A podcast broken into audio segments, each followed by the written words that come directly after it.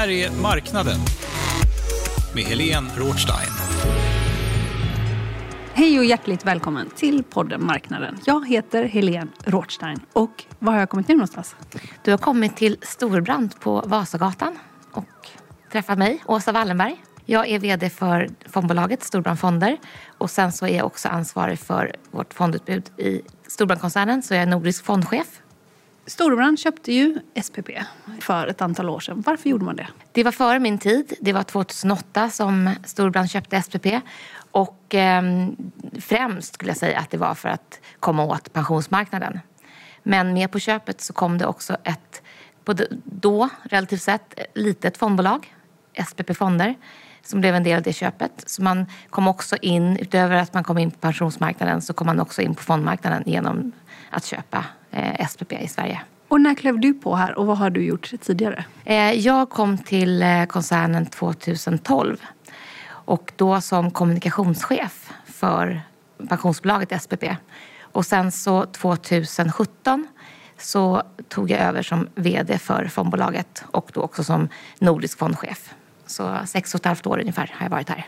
Och under dessa år då, hur har fonderna utvecklats? Det har blivit många fler till exempel. Vad har mer hänt? Mycket har hänt skulle jag säga. 2017 när jag klev på så hade vi ett tiotal. 2008 hade vi 12 vet jag. Men säg att vi hade 2017 kanske 15, 16. Eh, nu har vi 31 fonder så vi har ju verkligen eh, ökat antal fonder. Eh, men med det sagt så har vi gjort det utifrån det som vi någonstans är bäst på. Vi har liksom hållit fast vid vår filosofi eh, att erbjuda enkla, hållbara och prisvärda fonder på den svenska marknaden. Vi har verkligen grävt där vi står. Så de fonderna vi har tagit fram, det är inom ramen för indexnära aktiefonder, aktiva räntefonder och sen så har vi också en del aktiefonder med några liksom, mer aktiva inslag. Men vi har verkligen innoverat där vi tycker att vi är bäst inom ramen för det här, ehm, det jag precis nämnde. Ni var ju också väldigt tidigt ute med hållbarhet och hållbara fonder. Mm.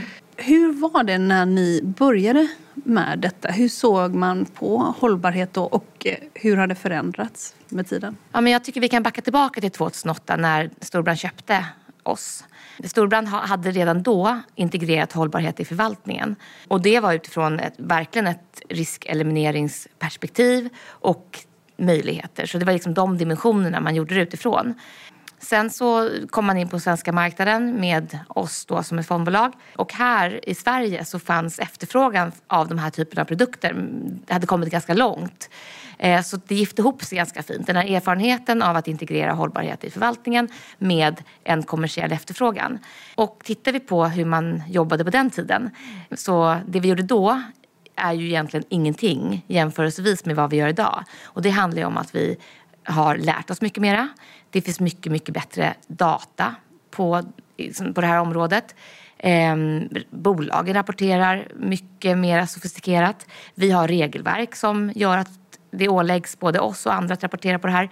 Eh, så det här tillsammans har ju gjort att vi har kunnat eh, integrera hållbarhet i allt större utsträckning. Eh, och sen vill jag också lägga till att i vår organisation så finns det passionerade människor som verkligen har kompetens på området, som tror på att det här är rätt sätt att investera, eh, som har nära dialog med kunder.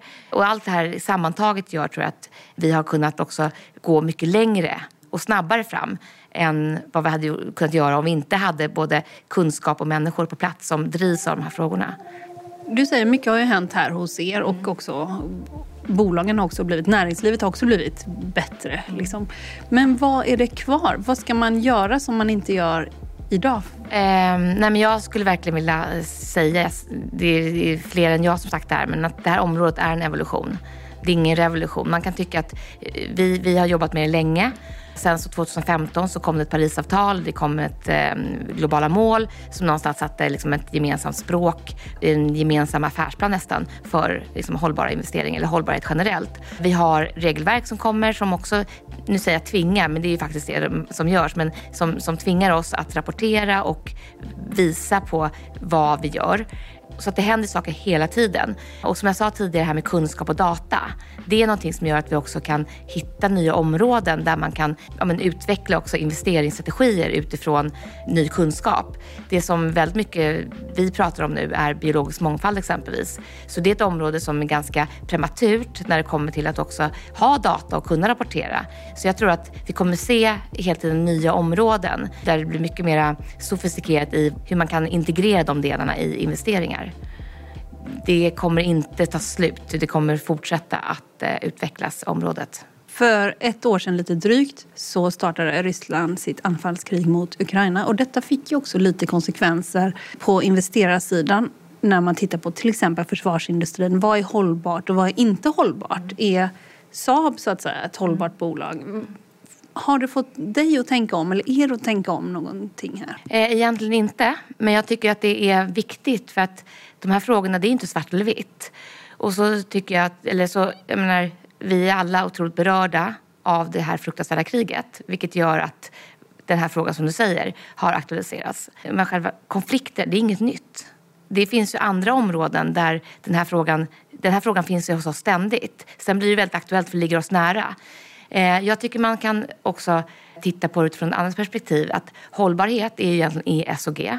Sen har vi etik. Eh, och etik det är ju mera kanske vapen, tobak, pornografi, de typer av frågeställningar som man bör värdera, vad man tycker är, liksom, vad vill vi investera i? Jag, jag, tycker att det är en fråga som vi som tål att, som vi ska prata om. Eh, jag tycker att eh, det är viktigt att komma ihåg att konflikter är någonting som finns närvarande i våra diskussioner alltid, men kanske nu ännu mer. Då. Sen så är ju eh, liksom, vi, vi, vi, våra pengar, det är ju våra kunders pengar som vi ska skapa avkastning på. Eh, och då handlar det också om hur vill våra kunder att deras pengar ska förvaltas. Eh, och finns det andra sätt då att skapa den avkastningen på när man väljer bort vissa delar? Och här har vi valt att inte investera i vapen men hitta avkastning på andra områden. Och sen kan man diskutera om eh, vad, vad, är vårt ansvar? Att, vad, vad, ska vi kanalisera medel till? Men där har vi bestämt att vi investerar inte i vapen framåt. Utav ESG, vilket har varit svårast skulle du säga är det miljö, är det social eller governance? Vilket har fått dig att tänka mer? Vilket liksom har visat sig vara mer och mer komplicerat här? Spontant ska jag säga att eh, man, klimat är något som blir påtagligt som vi kan se. Och vi ser sådana effekter av det. Men jag, jag skulle säga att man behöver ha en holistisk tillnärmning. För allting hänger ihop, ES och G. Eh, om man fallerar på G, på sin governance, så kan det ju få förödande konsekvenser både på S och på G, eller på E. Det viktiga tror jag är att titta på det eh, tillsammans och inte bara, eller i alla fall, inte, i alla fall är det min, mitt perspektiv, att det är svårt att bara jobba med E utan att inkludera S och G också. Eh, så att eh, ha en holistisk tillnärmning tror jag är det viktigaste.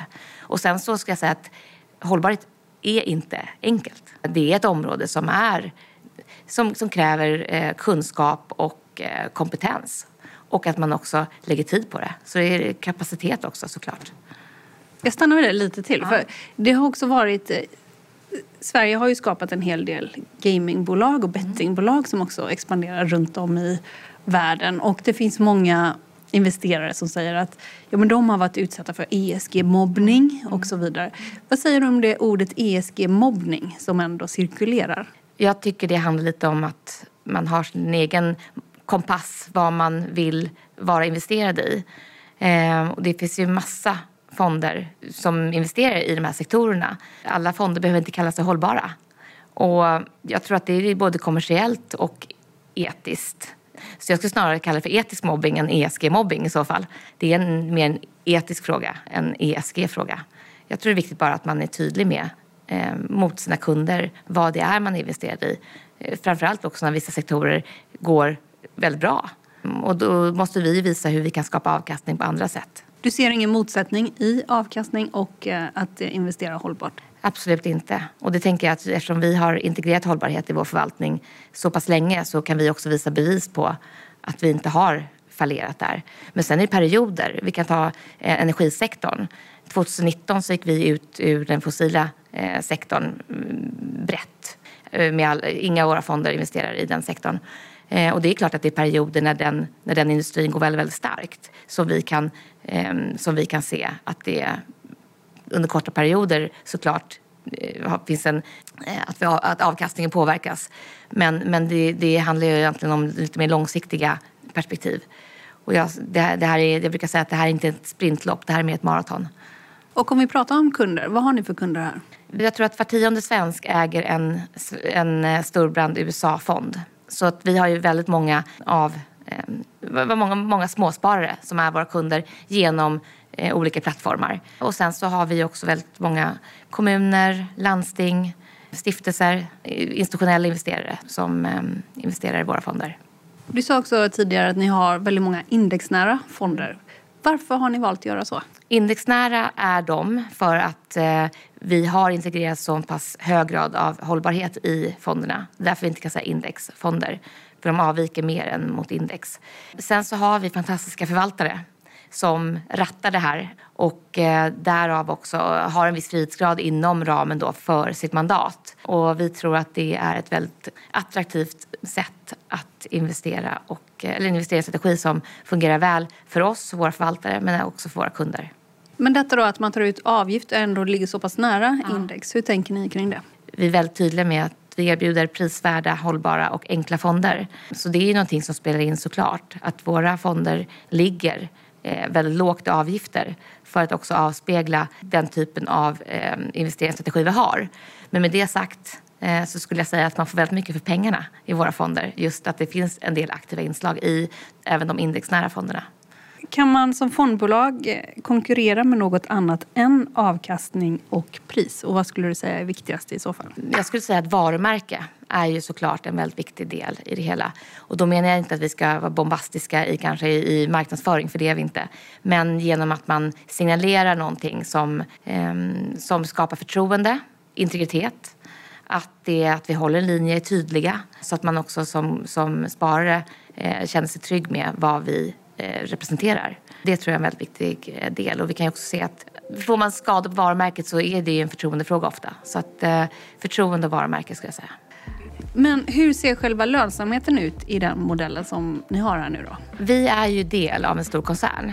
Det som är viktigt för oss för att kunna bibehålla de avgifterna vi har, för det ska man eh, ha med sig som, tycker jag, sparare och omvärld, att eh, det, det, kostar att förvalta pengar.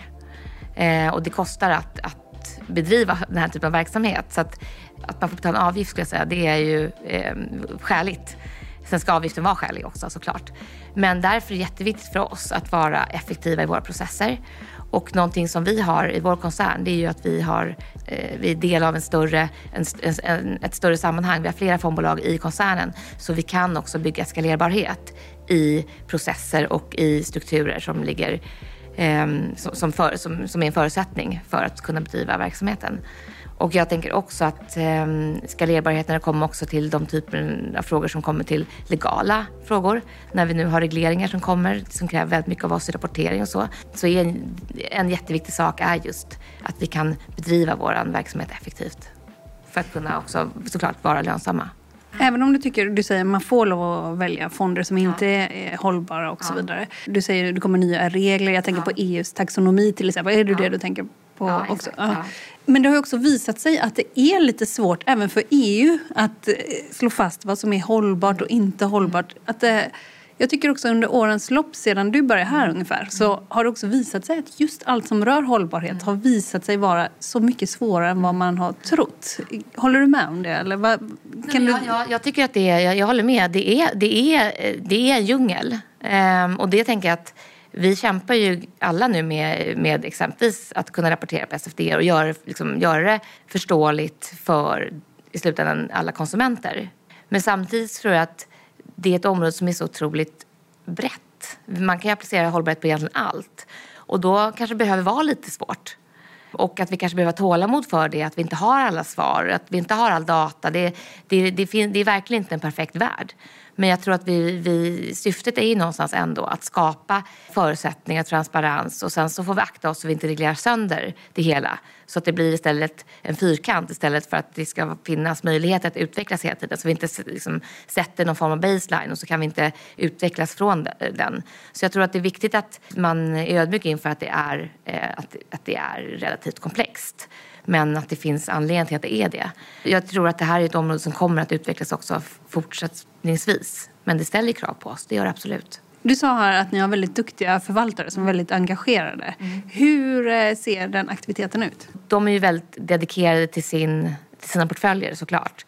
Om jag ska prata aktivitet och ägarskap så tycker jag att det finns en, ibland en skevhet i debatten kring att man som indexnära eller indexleverantör eh, inte skulle kunna vara en, Eh, en aktiv röst och inte kunna vara en aktiv ägare. Jag eh, vill påstå att det är så viktigt att alla förvaltare som förvaltar passivt eller indexnära att man faktiskt tar sitt ansvar, vilket väldigt många gör, och använder de verktyg man har i, i sin verktygslåda. Det vill säga att man kan välja in vilka bolag man vill investera i, man kan välja bort dem man tycker man inte ska investera i och då också att man kan jobba med aktiv påverkan. Om man inte kan sitta med i valberedningar så kan man göra massa andra saker. Man kan fortsatt ha dialoger med bolagen själva. Man kan rösta på stämmor. Man kan jobba i koalitioner med andra investerare eller med NGOer. Så det finns massa sätt att jobba som aktiv ägare oavsett vilken förvaltningsform man har. Det är inte förvaltningsformen om man är en aktiv eh, förvaltad fond eller en passiv förvaltad fond som avgör hur pass bra man levererar i sin dialog eller i sin påverkan mot som ett bolag eller sektor. Och du som chef då, hur säkerställer du att man faktiskt går och påverkar och så där i de bolag som man investerar i? Följer du upp eller hur säkerställer du det? Absolut, vi har en, vi har en sån policy eh, vad, vi ska, vad vi ska göra och vi, vår ambition är att vi ska rösta på så många bolag som möjligt. Eh, och sen också så har vi vårt risk och ägarstyrningsteam har definierade teman som vi jobbar aktivt med och följer upp och har egna dialoger eller att vi är med i koalitioner. Eh, så det är en fråga som är väldigt central i eh, vårt arbete framåt och ett ansvar vi har mot våra kunder att säkerställa att, att eh, vi liksom använder de redskap vi har för att kunna påverka kapitalet i den riktning som vi tycker att det bör investeras i eller bör hanteras i. Kan du säga något konkret exempel där ni har gjort skillnad? Det är mm, inte helt enkelt att peka på det här är vi som har åstadkommit en förändring. Men däremot så har vi dialoger med bolag eh, och sektorer inom bland annat kemikalieindustrin där vi kan se 3M som har kommunicerat eh, vissa förändringar som de kommer genomföra. Någonting som vi applåderar och där vi hoppas att vi har bidragit. Vi kan även titta på, på skogsindustrin där vi globalt jobbar med, eh, med, med frågorna och har dialoger med både med eh, regeringar, senast i Brasilien Eh, där vi har varit en av flera aktörer som har varit i dialog med, regeringen där. Eh, jag skulle även kunna lyfta kring, eh, kring CO2-utsläpp där vi har haft dialoger med ledningen i många av de eh, stora nordiska bolagen som har störst mängd utsläpp. Så det är flera olika ehm, teman som vi jobbar med, själva eller tillsammans med andra. Men där tror jag också att Eh, förhoppningsvis så kommer branschen också bli mycket bättre på att kanske kunna visa på direkta effekter framåt. Och i Brasilien, då gällde det regnskogen eller vad handlade det om? Eh, precis, så där var vi tillsammans med andra eh, svenska också eh, kapitalförvaltare i dialog med regeringen i Brasilien. Är det du eller förvaltarna själva som sitter med detta? Eller vem, har, vem är utsänd? Det är oftast våra experter från vårt risk och ägarstyrningsteam. Så det kan antingen vara någon som har expertis inom mänskliga rättigheter eller avskogning och som sitter tillsammans med oftast vår eh, VD för kapitalförvaltningen, Jan-Erik Staugestad heter han, som, som sitter med ofta. Eh, sen så var det faktiskt Storbrand som satt med på, vid förhandlingsbordet när det nya avtalet för biologisk mångfald förhandlades fram i Montreal eh, i december. Så där har vi varit otroligt delaktiga i arbetet fram, inför och under det mötet. Var du med där? Jag önskar att jag kunde säga ja, men det var jag inte. Det var eh, en kollega till oss från vårt risk och ägarstyrningsteam tillsammans med vår VD för kapitalförvaltningen som var där. Hur mycket pengar har ni i förvaltning? Hur mycket kan ni trycka in och påverka? Från att Storbrandt köpte SPP där 2008 så har vi haft en, en fantastisk tillväxtresa. Så vi förvaltar nu eh, 350 miljarder eh, från då 40 miljarder 2008 till 350 nu. Eh, och det har vi gjort genom att, det jag sa tidigare, att vi har verkligen grävt där vi står. Att vi har eh, jobbat med att eh, integrera hållbarhet i vår förvaltning, att vi har eh, stått fast vid att erbjuda enkla, prisvärda och hållbara fonder till marknaden. Det är någonting som vi har sett också, den efterfrågan har också vuxit utanför Sverige så vi är nu på en tillväxtresa även utanför de svenska gränserna där vi har gått in i bland annat Finland eh, och även tittar på andra delar av Norden och eh, Europa som koncern. Det är ju en helt galen tillväxt. Det är ju nästan, inte tio, tiofaldigat, inte riktigt, men nästan ju. Ja, nej men eh, det är lätt att eh, man glömmer bort eh, den resa som vi faktiskt har gjort. Som sagt, att vi har gått från, 30, eller från 40 miljarder till, till 350. Att vi eh, har utsetts till årets fondbolag tre gånger sedan 2017 av Söderberg Partners. Att vi 2020 var den snabbaste växande kapitalförvaltaren i Norden. Att vi 2021 passerade 1000 miljarder i förvaltat kapital som koncern och eh, att vi som en del av den tillväxtresa vi har eh, bytte namn från SPP-fonder till Storbrandfonder här för knappt ett år sedan. Det gjorde vi i juni 2022. Så det har ju hänt enormt mycket. Men det i grund och botten handlar ju om att vi är på ett fantastiskt ställe. Att finansbranschen och det vi jobbar med, att investera pengar. Eh, är man intresserad av samhället stort, då får man verkligen eh, applicera sitt intresse på sitt arbete varje dag. För skärningspunkten mellan eh, det som händer om man tittar på innovation, politik, eh, eh, sociala frågor. Allting påverkar det vi gör och det är ju enormt stimulerande att få eh, vara verkligen i säga, center av allt som pågår. Att det någonstans blir någonting man måste ta med sig i sitt jobb varje dag. Finansbranschen har ju fått fler och fler kvinnor som börjar i finansbranschen. Ändå så verkar det vara lite svårt att få kvinnor eller unga kvinnor att börja och stanna kvar sen i finansbranschen. Har du tänkt någonting kring det? Jag skulle säga att eh, det historiskt har varit väldigt mycket så. Men som du säger så ser vi en förflyttning och jag tror att hållbarhetsfrågan är en jätteviktig del där. hållbarhetsfrågan är kommersiell. Eh, och hållbarhetsfrågan är någonting som genomsyrar hela vårt samhälle, alla frågor egentligen. Eh, och kan man applicera det, får man göra det i sitt arbete, att jobba med investeringar, så tror jag att det är också ett sätt att attrahera en större mångfald till vår bransch. För det är faktiskt världens roligaste liksom, bransch att vara inom. Stort tack till dig Åsa Wallenberg för att du tog dig tid att prata med mig. Tack snälla.